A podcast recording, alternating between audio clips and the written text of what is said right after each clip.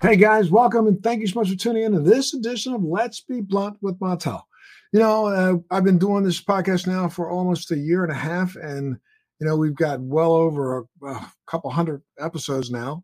And you know, one of the most asked questions that I get from people outside of the podcast is that, you know, thank you so much for thank you so much for all the information that you give us, you know, doing a podcast, especially about, you know, how to navigate a dispensary if I get there.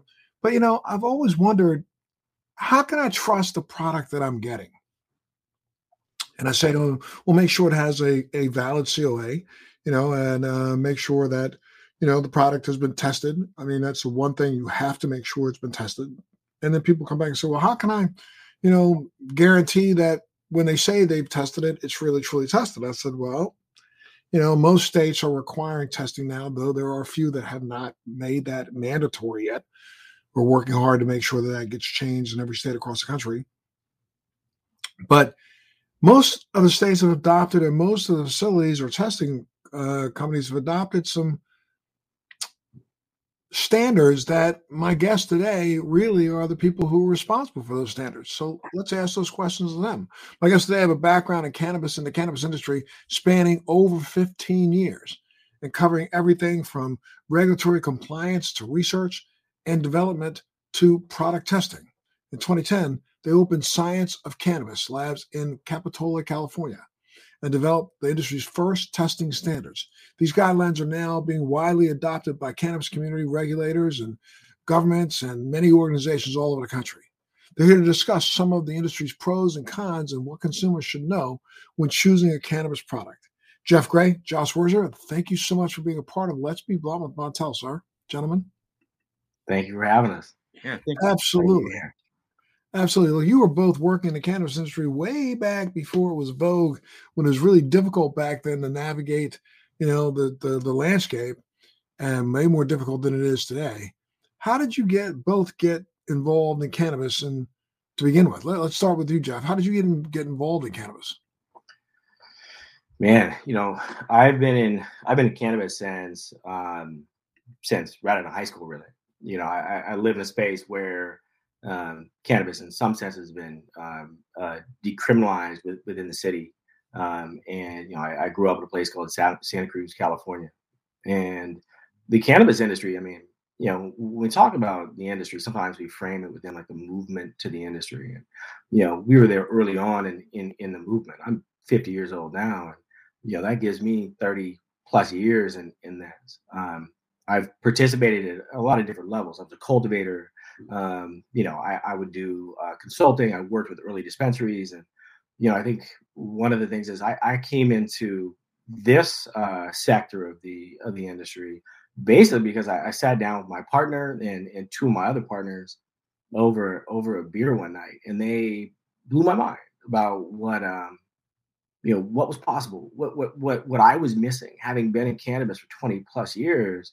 You know, there's so many things I didn't understand, that there's such a science to this. And, yeah, we've been, you know, testing, you know, running a laboratory ever since. Wow. And how about you, Josh? What was your introduction to cannabis? Yeah. So, I'm from Wisconsin originally, so we did not have, the same kind of, you know, atmosphere for cannabis is existed out in California, but I was always a fan of the plant.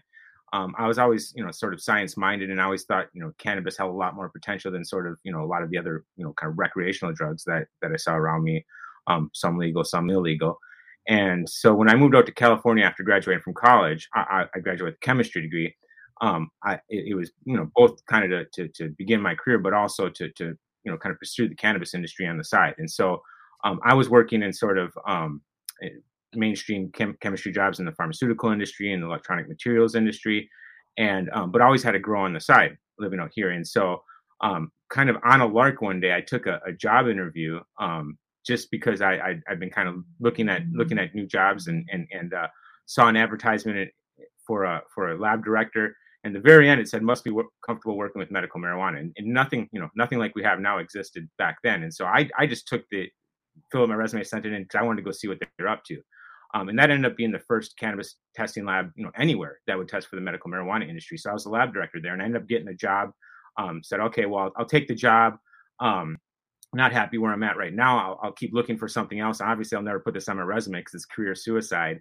And, you know, a year later, I was really digging it. And that's, you know, when I thought, you know, hey, this is a great idea. But I think the cannabis industry needs something that's a little bit, you know, closer to what I see in the food testing industry, I see in the environmental testing industry. And I think, you know, we could do a better job. And so that's, you know, that's kind of where Jeff came in, and I pitched the idea to him.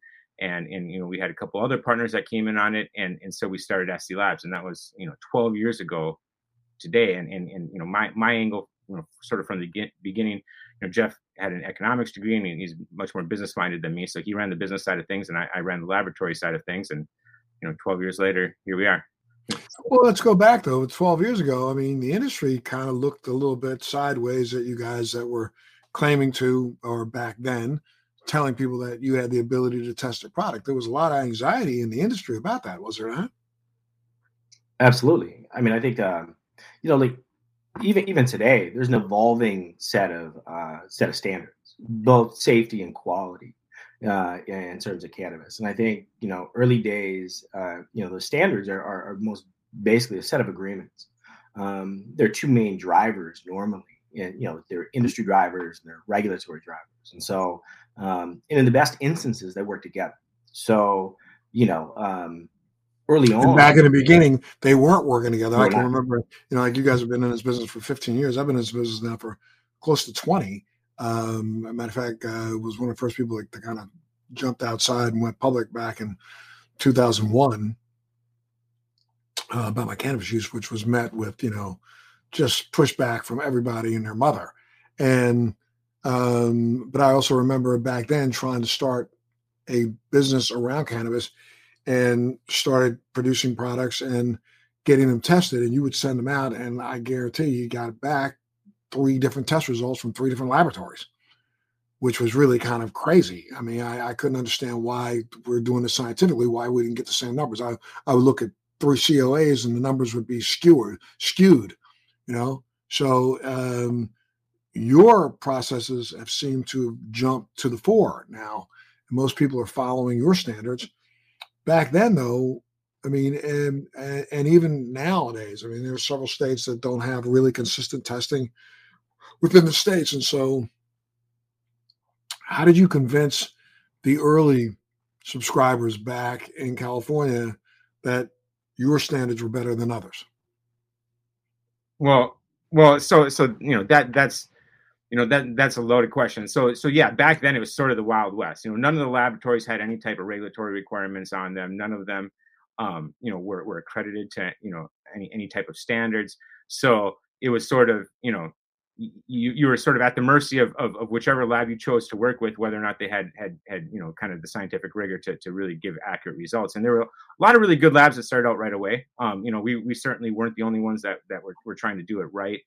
But then there were a lot of labs that were just, you know, sort of marketing vehicles for different dispensaries, and were just giving people numbers they wanted. But really early on, you know, and back then it was still the medical program. So we were looking at, you know, kind of everything as medicine. And, you know, our mindset was, you know, what good does telling people what they want to hear do us? I mean, you know, all we have is sort of, you know, we give people numbers on a piece of paper. And if we don't have some sort of scientific rigor behind those numbers, you know, that what do we have then as a business? And so, you know, early on, we kind of committed to, you know, to doing things the right way, and you know, to developing and validating methods that, you know, properly.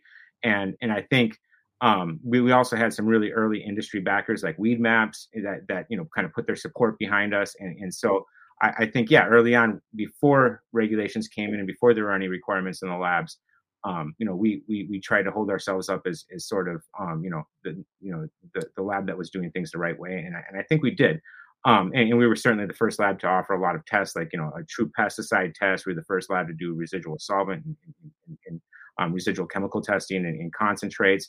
So, you know, we sort of evolved with the industry in California, having been around so long. I mean, like you said, you know, 20 years you've been in it. We've been in it, you know, as individuals much longer than 12 years, but we've been in it since 2010. So, you know, in the cannabis industry, that's a lifetime. And so we've seen it kind of evolve. And now you have, you know, states that are requiring it. They do look into the laboratories. They do require us to have accreditations. And there's still, you know, the lab testing industry still isn't perfect, but it's certainly evolved and come a long ways. But yeah, the early days, it was tough. And it was sort of, you know, were you going to work with laboratories that were doing it the right way, or were you going to go searching for laboratories that give you the numbers you want? Right. And along the way, I mean, this industry has definitely grown up and evolved. I mean, in the very beginning, you were testing for what? And then now what are you testing for?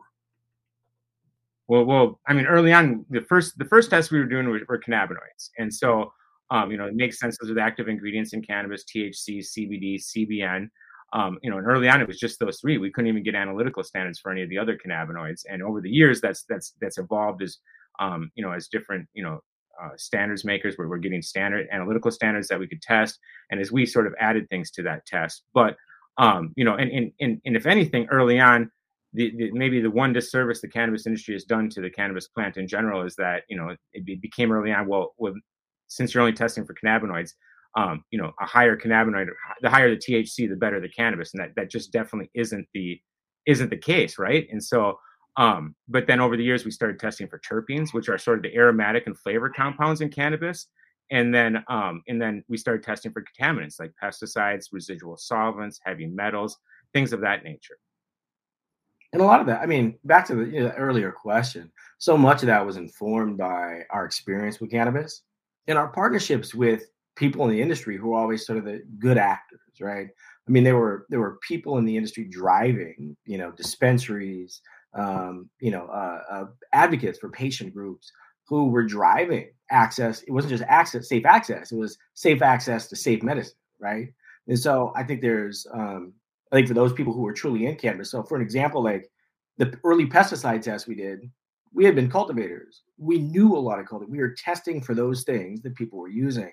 Is those sort of agreements where you say, well, you know, this test holds water versus, you know, testing for things that people aren't using and everybody passes, right? Which was some of the, you know, again, it's back to an evolving set of standards and those standards being informed by actual practice. Gotcha. Well, what are some of the main concerns that you're seeing now in which you're testing? I mean, I know you test for pesticides, molds, heavy metals, but what are some of the other things that you're concerned about right now in product that you share? Well, it's interesting. So we do a lot of cannabis testing. We do a lot of hemp testing, and you've been in this for a long time, right? X amount of years ago, they're the same thing, right? It's type 1, type 2, type 3 cannabis. And so what's interesting though is the application of a wholly different set of standards to cannabis than hemp. So hemp is all over the place. A lot of states don't have anything in place. It can cross state lines, right? I mean, people are looking for federal guidance, and federal guidance is slow in every instance with anything to do with cannabis. But with cannabis, what you're seeing is you're also seeing a difference in particular states, and you know sometimes that it affects people's belief that what you're testing for really is a safe product. It's 106 pesticides on a hemp panel in Colorado. It's 40 something in Oregon. It's 60 something in California. Why are certain pesticides not, you know, why would certain pesticides not put people at risk in California that they would in Colorado, right? So obviously there's still work to do, but you know, we see, you know, I think one of the most interesting things is not, I think, you know, cannabis that you see in dispensaries, some of the safest product that you put in or on your body. And the reason I say that is because the standards that are in place in the state of California specific to cannabis, I mean, I'd walk into an organic grocery store and fail most everything on the shelf, right? According to those standards where they're so low and they're so hard to meet. And I think it's because, you know, it's for a number of reasons. It's for consumer protection, but there's also a little bit of a bias. We have to do everything twice as good because we were that illicit market for so long. And so, you know, I actually think from a safety concern, I think actually cannabis is an incredibly safe product within the supply chain of the regulated market. Now, you know, I think the biggest problem we're seeing is the sort of manipulation of quality standards around, you know, cannabinoids and terpenes. Because truly, if you want to get down to it, we're talking about dosage. And right. Cannabis is being sold as if THC equates to price.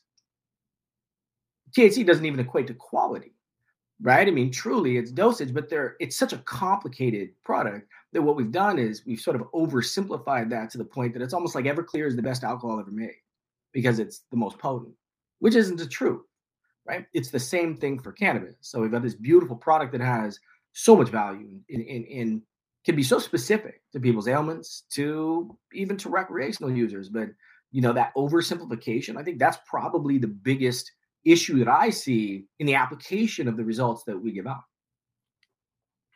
And I also find it interesting that, you know, though the results go, like I actually have a product that's in the marketplace in Boston or in the Massachusetts area, and the state of Massachusetts requires, like our vape pen, our oil has to be tested once it's completely produced. Then once it's put into the cart, it has to be tested again. Mm. Make sure that it's not leaching out any, you know, metals or anything from the particular cart that you're using.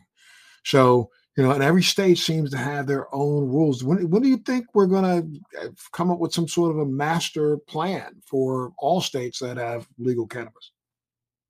I think we're working in that direction. Certainly for us, it's definitely, Manny, we have someone, you know, kind of spending pretty much almost full-time job just tracking different regulations in states and trying to keep up to date. Like Jeff mentioned, you know, we're testing hemp in all 50 states. So we, you know, we have to test to a different standard depending on, you know, where this hemp is going to be sold and where it's being produced. And in cannabis, the same way. Obviously, in cannabis, we can't cross state lines with the high THC cannabis. So you know, we don't necessarily have to be as concerned with the state by state cannabis regulations in states where we don't operate, but. I think you're starting to see that coalesce. I think each state that comes online sort of builds on what came previously, and you know, then a lot of them want to add, you know, there are one or two little extras to the regulations just to make things difficult. But we're seeing some of the state regulators start to get together, you know, at least have a dialogue on kind of what makes sense. Cannabis, like Jeff said, is such a hard product to regulate because there's nothing kind of that you can draw an exact corollary to. You know, it's you know, you could look at food, but food isn't generally inhaled. So a lot of the contaminants or toxins that can be found in food, you know, don't necessarily apply one-to-one with cannabis because they enter your body differently. They have a different risk profile because they're inhaled rather than consumed. You could look at cigarettes, but cigarettes are you know, kind of grossly underregulated, and in sort of, you know, most jurisdictions take the kind of stance, and certainly the federal government takes a stance that you're already kind of taking a health risk by consuming cigarettes anyways. So a lot of the contaminants that are found on cigarettes aren't regulated like they are with cannabis. Yeah, I find that really kind of crazy that they won't go back now and say to cigarette manufacturers, you know, you need to have a CO and a tag attached to the outside of your cigarette pack. I mean, people should know what it is they're putting in their body. Certainly. And then like Jeff said, like food. Even organic food, you know, about 3% of the organic food is, you know, actually even inspected per year, and much less is tested. And then there's allowances for pesticides due to drift and things like that. So there's just every kind of regulator that's trying to tackle this cannabis problem is sort of starting from scratch, and they're doing it state by state. Whereas normally the feds would jump in and sort of give states direction, and they have much more resources to establish quality and purity guidelines, and normally that wouldn't be handled, you know, as you know, at that level by the states. You know, certainly we can look at alcohol, which is regulated state by state or even county by county, but the quality and purity standards for alcohol is overseen by the federal government. And so we're starting to see some kind of movement on the federal government, the United States Pharmacopeia Convention, which sets kind of quality and purity guidelines for a lot of nutraceuticals and drug products, and which, you know, their standards sort of become the federal standard. Then at that point, is starting to look at cannabis. I actually am in a working group with the USP. We published a monograph for cannabis last year. It wasn't able to be published in the standard pharmacopoeia, but it, you know, we published it in a journal in preparation for, you know, when the politics allow for it to be published in the national standard. Now we're working on CBD and hemp products. So I think. You know, hemp might lead the way in this regard, but the FDA isn't even weighing in on hemp either. So I think and hemp, and a lot of people don't understand, you know, that they've been using hemp over in Chernobyl for the last 20 years to help leach some of the radioactive materials up out of the soil. And the cannabis plant is the exact same plant when it comes to its ability to leach things out of soil. So, I mean, do you think that we should be setting higher standards for hemp than cannabis? It's weird, but, you know. Well, we should be setting standards for hemp. You know, so right now that in hemp is hemp is the exact same thing as cannabis. Hemp is just cannabis that produces more CBD and less THC, whereas, you know, the kind of standard drug type cannabis that we've been consuming for years tends to be high in THC, but there's also plenty of cannabis that's high in CBD that would be considered hemp in the medical market. But the problem is in all these states that are allowing medical marijuana or cannabis, high THC cannabis, they're very strictly regulating it. But then a lot of these states, the same states, are kind of allowing hemp products to kind of just enter the market wholly unregulated. So it's also creating this sort of, you know, kind of barrier entry for people who want to produce high THC cannabis that doesn't have to be met by the hemp producers. And so that's a big issue too. But I agree with you. I think hemp should be regulated at least to the level that high THC cannabis is. And certainly then also with hemp, we have sort of all of these people producing psychoactive substances from the CBD and hemp and sort of getting around the requirements for high THC cannabis by taking CBD and basically performing chemical reactions on it to make, you know, different forms of THC that can get you high. I don't know if that's going to last much longer. I just think that's probably one of the things that this industry needs to police itself over. I mean, there's a lot of things that we do wrong. You know, I think we spend a lot of time, you know, casting aspersions at the federal government or local state governments, and then we sit down and allow our compadres in this business to run amok. I mean, I really believe that, you know, the production of CBD, THC-8 and THC-O is just waiting for the Fed to have an excuse to come in and slap you upside your head. Yeah, absolutely. And some of the chemicals that are used, I guess, is for THC-O. Aren't some of the chemicals that are used for that, are they testing that product the same way that they would test a high THC product or a CBD product? Are they really testing those things? Not at all. No. Yeah, I mean, like Josh said, there's not really, because there's no federal standard. You know, you can be, you know, so there's the setting of the standard, and then there's the enforcing the standard. So, right, and that's a whole different thing. But in terms of setting a standard, I mean, these can be produced anywhere and shipped anywhere, right, across state lines, and like, you know, it's a workaround. So there's no, you know, a lot of these are, you know, wholly untested, being distributed in spaces that aren't. Again, it reminds me, you know, early on in cannabis, there were people who were testing to whatever standard, the highest standard they could find, right? There are currently, you know, national distributors. Whole Foods is carrying CBD products, and the panel that they test their products to is a national comprehensive standard that meets the criteria for all 50 states or all 46 states that they're distributed in, right? So there are definitely those people pushing the envelope, and then there are those like you're talking about that always, right? It always seemed to like draw the focus of the federal government, or for those people who want to call us out for not being the industry that we truly are, which is progressive, which is compassionate, which is enlightened. Like, you know, it's a really, you know, interesting space. My feeling is, you know, enforcement has been probably more destructive than the lack of standards. So you have that balance. But at the same time, you know, consumers, patients, whomever need the information and need access to. What do you think consumers should be most aware of when they're choosing a cannabis product? You did say, I mean, that you think that the products that are in most dispensaries are at least tested to a standard that I think most consumers could feel comfortable with, correct? In California, yeah. California's panel is significant. Certain states, I believe Washington is only doing, you know, cannabinoids and microbiology. There's a lot left there, or at least they were at some point, and then they could be progressing. So, but yeah, I think, you know, at least there's some traceability. There's a chain of custody, and there's, you know, there's more accountability than in that system than there is outside of that system. But you just hit it. I mean, we have, 37 states in the District of Columbia now that have a legal cannabis program with THC. And then we have, you know, 46 states that allow for CBD. I mean, what should, and my podcast is viewed by people all over the world. So just if you had to suggest something to somebody and say, look, you know, when you look at your COA, make sure that it has a COA. Some products don't even come with that. Yeah. And I think so. So, and like I kind of alluded to earlier, and Jeff was talking about as well, is, you know, you don't choose wine by the alcohol content, you know, and that's the analogy that gets used all the time. But THC is not the quality indicator of cannabis, especially for inhalable cannabis. For edible products, yeah, you want to have an accurate dosage. That's what I'm looking for, is a COA from a reputable lab, so I can get an accurate dosage on an edible product. Because once I eat it, it's kind of too late to take less, right? And it takes a while for you know, orally consumed cannabis to kick in. So you know, if you consume too much, you're sort of in for a bad experience potentially. Yes. But with inhalable cannabis, it's 100% the terpenes and not the cannabinoids, because you know, whether my cannabis has 10% THC or 30% THC, I'm exhaling like 90-some% of that THC anyways. So I can hold it in a little bit longer if I want to get a little bit stronger of an effect.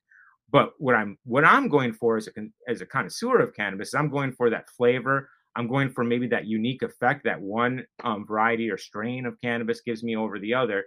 And what I'm looking for there is the terpene content, the overall terpene content to tell me how much of a flavor it's going to have, and then the specific terpenes. And the terpenes are the aromatic compounds that make up the essential oil of cannabis and make up the essential oil of most kind of fragrant plants, you know, like flowers, you know, pine scent is you know, alpha pinene and beta pinene and some terpenylene is. So there's these different terpenes are created by many plants, and they give cannabis the flavor and aroma. And so that is what's making, you know, a really tasty, flavorful cannabis, tasty and flavorful is the terpene content. And then also the terpenes, many of them are bioactive in their own right. So they're what give cannabis sort of the kind of unique effects from one strain to another. For instance, I can consume a 15% THC strain and get really sleepy and kind of relaxed. And I can consume another 15% THC strain and sort of have more of a, you know, kind of an energetic high and you know, kind of what people would say more inspiring. And a lot of times that just comes down to the myrcene content of the cannabis. Myrcene is a terpene, and it's you know, a relatively potent sedative when inhaled. And so strains that are predominantly you know, high in myrcene as for the terpene are what are generally, you know, are traditionally considered indica strains, and they make you a little sleepier. And that's not the cannabinoids, that's the myrcene that's also in there. And then strains that lack myrcene tend to not have that sedative effect. And those are what we've traditionally called sativas. And so, you know, I think really if people want to know the kind of the quality, the quantitative quality indicator of cannabis, they should look at the terpene content and sort of, you know, ignore the THC content. Yeah, it's very interesting. I've been producing a product now for close to 15 years. I was one of the first people to actually put together a product in a vape pen that was both THC, CBD, and a unique terpene profile for each variation of the product that I have. I have a product out right now that's called you know, Inspire in the Massachusetts area, and I put it out under Select, but it was by Montel. And the product that I had out, I have 5 or 6 different terpene formulations that I use depending on the time of the day and depending on the response that I'm trying to elicit from the product. So, and I've been doing this now for close to 15 years, long before people thought I was crazy. And I kept saying, no, guys, I'm telling you, it's just as important, the terpene profile, as the amount of THC. Because I can remember what always made me think that was that I can remember smoking cannabis back in 1971, 72, 73, and getting higher than I've ever been on some of the stuff that's considered, you know, high THC content. Back then, the THC was probably no more than 11 or 12%. So wait a minute, how was I getting that kind of a euphoria on 11 or 12% when now it takes me to get that same kind of a feeling I think about? I think I have to be somewhere in the mid-20s with THC. And now that's stupid, because I shouldn't have to consume that much, or it shouldn't have to be that way. And a lot of those really good strains from back then have gone away because they don't test high enough in THC, and no one wants to produce them anymore. They can't sell them, but they had a lot of value. They were very flavorful. They had really unique effects, but they, you know, they become extinct just because they don't test 25% or higher in THC. Yeah, a lot of people don't know that we as a country are responsible for trying our best back in the 60s and early 70s to grow the CBD out of the plant, which was really kind of ridiculous. And now all of a sudden everybody's jumping on a bandwagon trying to grow it back into the plant. Right? Yeah. So and I think cannabinoids too, as well as, you know, CBD. And then, you know, and so maybe I should have said that as well as maybe besides THC, another thing you could look at on a COA is, does it have unique, you know, cannabinoids? Does it have a little bit of CBD in there to sort of potentiate that effect? Maybe it'll have CBC or CBG or some of these other cannabinoids that are also very interesting, both, both for, kind of clinical purposes and just for, even for recreational users. Absolutely. But now if you were to, do you think that the way that the products are, I guess the COA that appears on a box for the consumer, do you think that's friendly enough and easily understandable?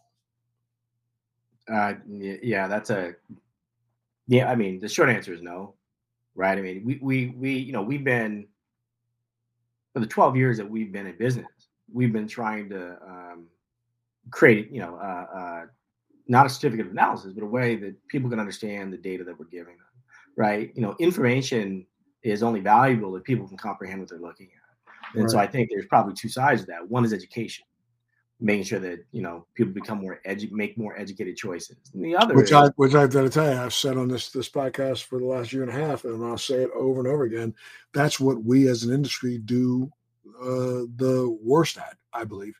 Honestly, we do a great job B2B.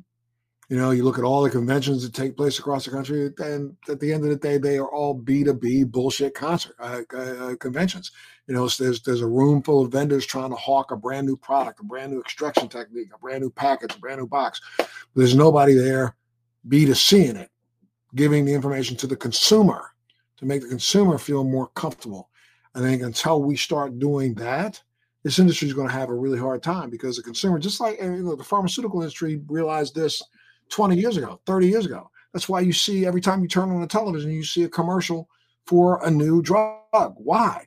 They are educating the public. So the public walks into the doctor's office and says, "Did you hear about this, that here?"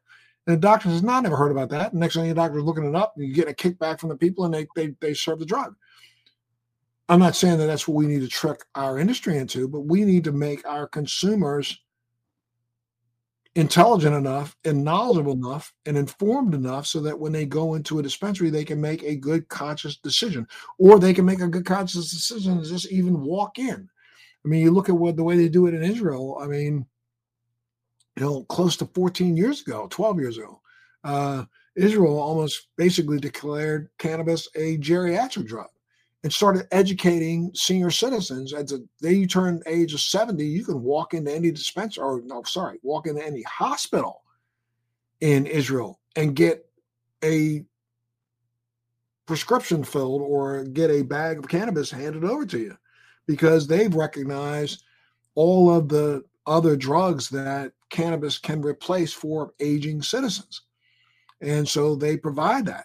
And along with that, they provide brochures.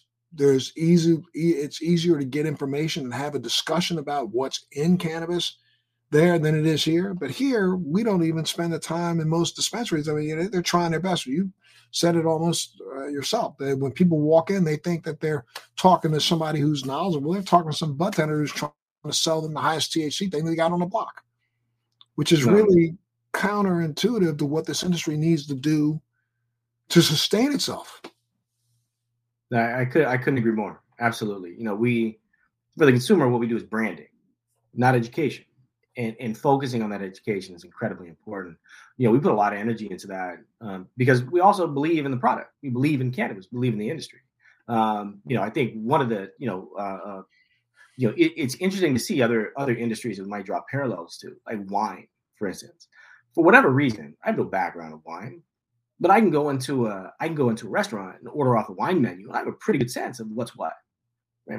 I think most people who smoke cannabis much more than I drink wine can walk into a dispensary, and all they can do is order based off a silly name or THC content, and not knowing that the silly name may be the same name that they got in Southern California and Northern California, but it's not the same product.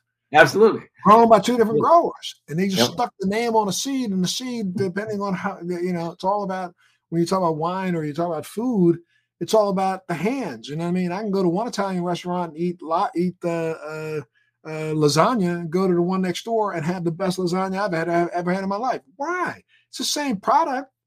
It's noodles and sauce and some sort of meat. Maybe it could be vegan, but it's the same constituents, but the hands that actually did it made the difference. And a lot of times I think consumers don't understand that, you know, I'm going to go get me some OG Kush here in San Francisco because I really enjoyed OG Kush that I had in LA. It's a different product.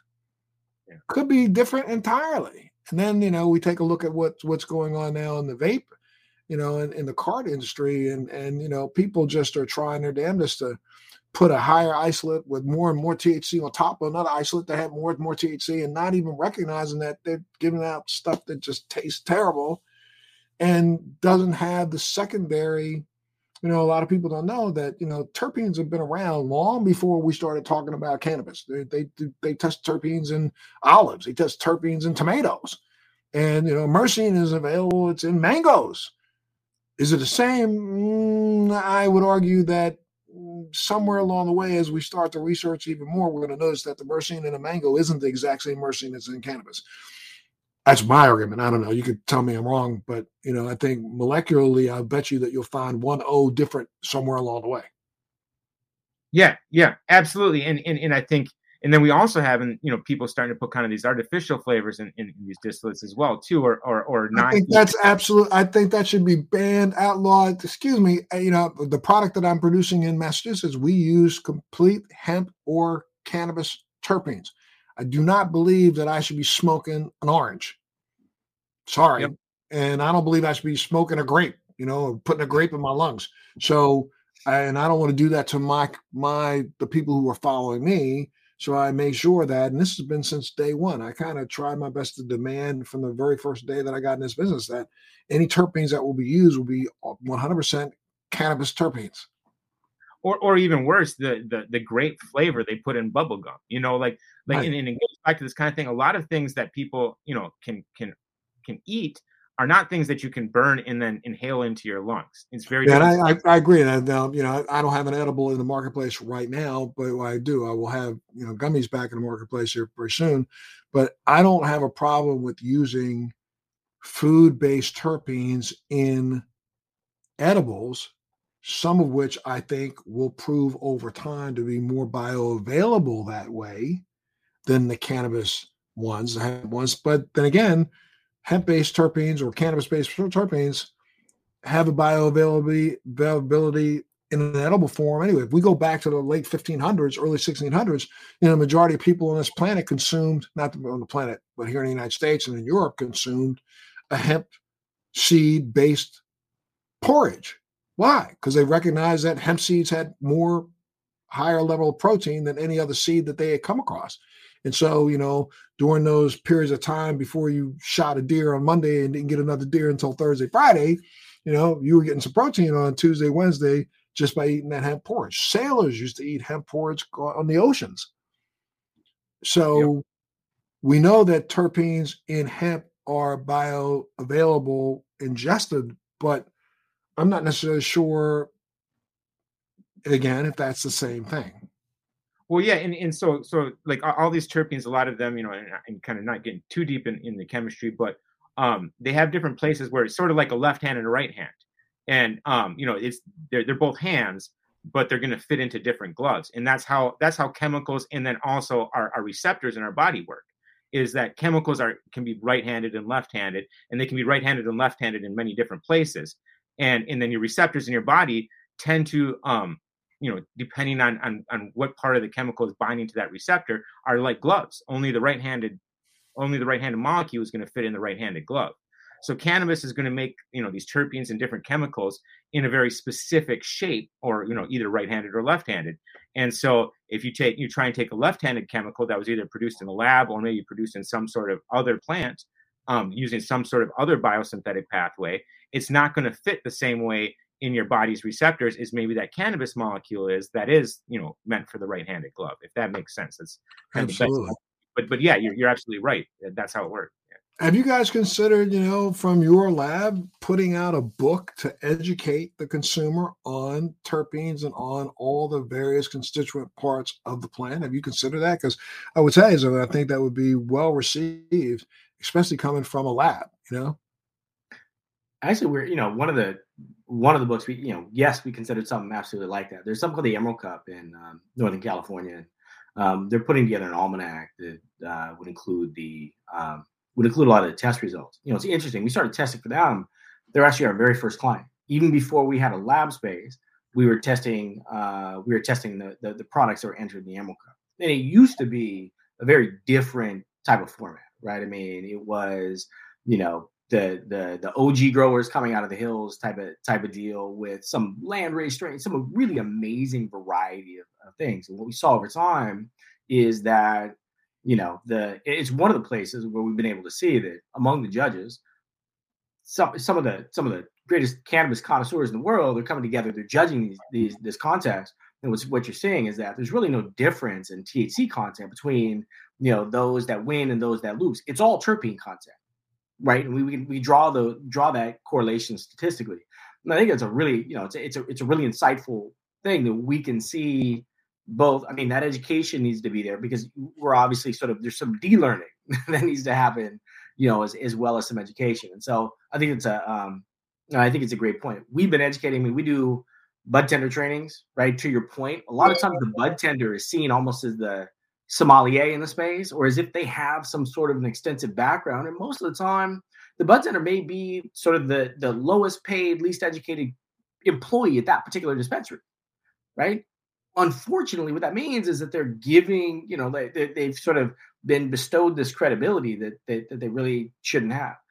It's not true in all cases, but it's definitely true in some. And I think there, you're right. I mean, education from us, you know, it's been something that we've pushed and promoted for a long time, really having nothing to do with, you know, the lab specifically, but being able, you know, for consumers to be able to make better choices. Well, I would bet you that, you know, if in fact the Emerald Cup was going to put out some sort of a almanac kind of a thing, okay, but I would personally prefer to see it coming from your lab, not from the Emerald Cup, because I think they're going to try to interpret something that they were told, and rather than have knowledge based in like you do. So, I mean, that should be something you guys ought to think about and consider. I will bet you that it'll be well received. I recently received the, you know, something called the Clinical Application for Cannabis and Cannabinoids that Normal put out, which is a book that identifies, you know, a lot of the maladies that seem to be affected by cannabis, but also in there has a, you know, bibliography page of, you know, we know that there have been well over 35,000 peer-reviewed study documents published in the last 10 years on cannabis, 3,500 of them in the last 2 years, more than any other drug on the planet researched.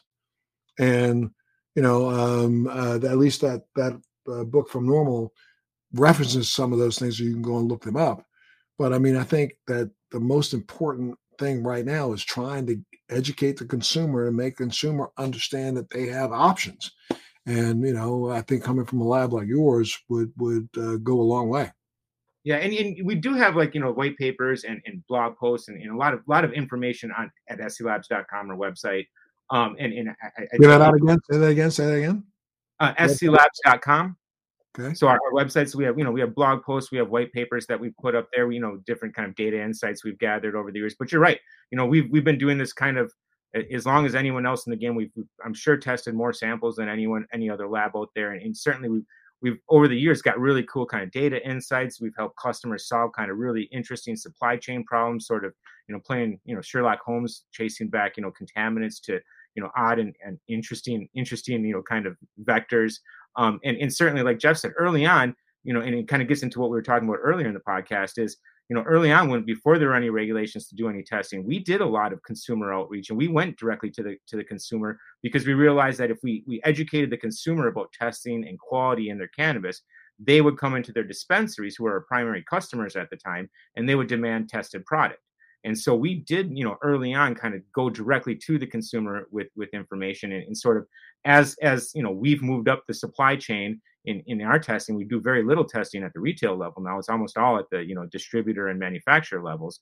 I think, you know, also a lot of the industry, including us, have probably lost sight, like you were saying, on talking to the consumer, because we're so concerned with trying to sell to, you know, to sell to the industry, our testing services, that we forgot that, you know, the consumer is still really starving for information. And cannabis is a very complex plant. It's not just a recreational drug. We're comparing it to wine and other products right now, but I can't think of any other product that is used for kind of such a wide range of purposes. Everything from, you know, childhood epilepsy to, you know, some people that just want to, you know, have a good buzz on a Friday night. And so, and all of that is valid, and all of that is necessary. And like a lot of people say, all use is medical use.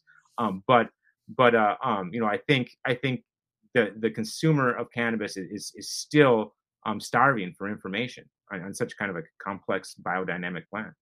That last comment that you made about all use, I've been saying that for years also, that even what we consider recreational use of cannabis or adult use cannabis, I think most of those people are coming to the table, they've chosen cannabis over wine or over liquor because they made a conscious decision that they are trying to solve some sort of an issue that they have, whether it be they don't want to have the same hangover, whether it want to be they want to get to sleep earlier, whether they want to be able to sleep better, they want to reduce their anxiety when they come home from work. All those things are medical issues, not just recreational issues. And so I agree with you. What do you guys think that, you know, if you had to pick one of the biggest issues that this industry still needs to address, what do you think it would be? Social equity, taxation. Right. I put those two together right at the top. Taxation in our industry is driving down business. Well, it's also driving up the black market. Yeah, absolutely. And social equity is still, I mean, you know, we have roots that go way back. We've seen the impact. And that's why, you know, again, I mentioned earlier how, you know, it's a double-edged sword. We talk about the need for enforcement, but we've seen in, you know, the type of enforcement and what it does and who is selected and who is close to the bullseye in that enforcement. And that's a scary prospect to me to want to bring, you know, to want to bring that back or lean on that as something that's going to progress the industry. So, you know, yeah, definitely we got a lot of work to do, right? But you guys say, put your crystal ball in front of you for a second. When do you think that federally laws will start to change when it comes to cannabis? Because I think that as long as we have players in this industry doing silly ass shit like producing, you know, THC 8 and O and trying to come up with the next O, I think that's going to keep pushing us out way further into the future, because you literally give those who want a reason to hate a reason to hate. Yeah, and you need the politics to line up. But I agree with you. You know, kind of all the funny business in the hemp industry is you know, and the only reason it exists is because the high THC cannabis is still illegal on the federal level. So people are taking hemp and trying to get around those laws and making all these products, you know, so that way people can still get a buzz, but they're, you know, artificially produced. We don't know the risk profile the same way we know about, you know, the cannabinoids that are actually produced by cannabis. And so, you know, I think it's just a time bomb waiting to happen. And it's only exists because we're still, you know, we still have prohibition on THC. But yeah, I mean, we just had, you know, that bill passed in the House, which is exciting. It passed before in the House. I was going to tell you something. I've got a lot of trepidation there, but you know, yeah. We did see something happen when it came to the next Supreme Court jurist, which surprised me because I didn't think that we would get any Republicans to go the right way and do the right thing. They have, and they will, and she will be confirmed. So maybe they'll surprise me when it comes to this bill. And it doesn't seem like it's as partisan of an issue as some others. You do have some Republicans that are fans, and you have some Democrats that are against it. I mean, Joe Biden certainly hasn't signaled that he's any fan of legalization either. So Joe is contrary to what I think has been the popular belief that he was going to do something. Remember, they promised to do something in the first 100 days. He and Kamala Harris, didn't happen. And, you know, most people won't look at her record itself. There were more people incarcerated for minor cannabis crimes when She was the AG than anybody before her. So, you know, and all this bullshit about I used once before, bullshit. So I call solid bullshit on that. So, you know, we don't have friends in the White House. They just want to be friends when it's time to be reelected. I guarantee you again, you'll see them jump up and down on a bandwagon, just like whoever the Republican is running for office will jump up and down on a bandwagon and say, yes, we're going to make some really good conscious moves forward. Shut the fuck up. I feel like saying that, you know, shut up, because it's not going to happen. But yeah, and I think, you know, guys like you, if you continue to do what you're doing, and that is trying to at least make this industry play by some standard, I think, it'll help move the ball forward, no question. Anything else you want to add? No, I mean, look, we got to continue to believe. You know, I think there's what inspires me about being in the space for the last 12 years and being in cannabis for most of my life is that there are people who truly believe in the value of what we're doing, right? And not everybody has the benefit of working in an industry like that and contributing to an industry like that. So I'm incredibly thankful for that and hopeful. It makes me hopeful that at some point, I don't know, maybe it's an age thing, you know, maybe at a certain point there are those people who, you know, were brought up believing in the that cannabis is something to be criminalized, no longer hold office. Maybe that's what it is, but it's coming. Well, yeah, I mean, the one good thing is that, and I would say it's, you know, I'm a little older than both of you, you know, it's the baby boomers. I mean, when you stop and you think about it, I mean, the baby boomers were the ones that were the tail end of the marijuana movement, the cannabis movement back in the, you know, late 60s, early 70s. We were the younger brothers and sisters of the hardcore users. And, you know, in most states around the country, it's the baby boomers who have now ascended to that position of authority in their local legislatures that are starting to say, well, shit, I did cannabis under the bleachers when I was in high school and I didn't go to jail. So let's calm down a little bit now. But there are still some within that generation, my generation, that need to get out of here. So, you know, I think when we see this generation get out of positions of authority, it'll be the next generation that'll say, why have we been so stupid?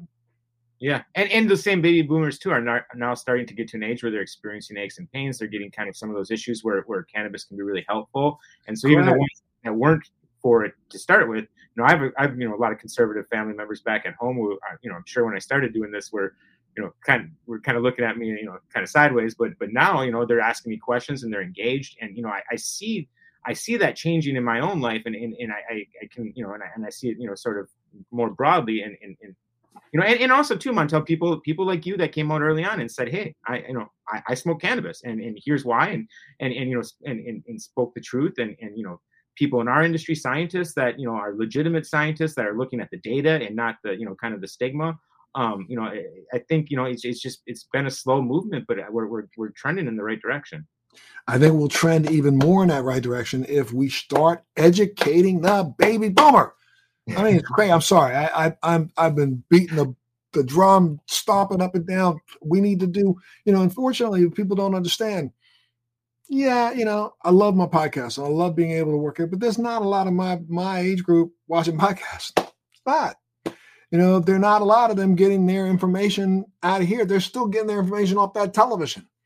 And, you know, unfortunately, state laws prohibit certain discussions about cannabis, especially from a marketing standpoint, but there's no reason why we should not be spending our money educating. Documentaries are well worth, as long as they're educational, you don't send anybody to a store to buy something, you can talk about cannabis. And we should be talking about it as much as we possibly can. This industry is so bent on trying to keep somebody else from making a buck more than they make that we're going to end up fighting ourselves into the next 5 years and not see any movement at the federal level. But, you know, I mean, I'm going to try to stay optimistic. Well, guys, look, I can't say thank you enough for you being a part of the show today. Give out your website again if people want to get more information. It's sclabs.com. sclabs.com. And, you know, you always have a home here if you want to come back and kick it a little bit, especially, you know, I think I've got a fairly informed viewership here at the Let's Be Blunt, and they really love to hear some of the scientific data. So I'd love to have you back again. We can chop it up a little bit more. Okay. All right. We appreciate it. Thank you. Absolutely. I appreciate it. And thank you so much for what you guys are doing. I'm going to make sure that everybody knows that they need to make sure they tune in to this edition of Let's Be Blunt with Montel. Thanks for joining me on Let's Be Blunt with Montel. Please make sure you're subscribed and hit the bell to be notified when new episodes post each week. We'd love to hear your feedback also, so please send us your comments.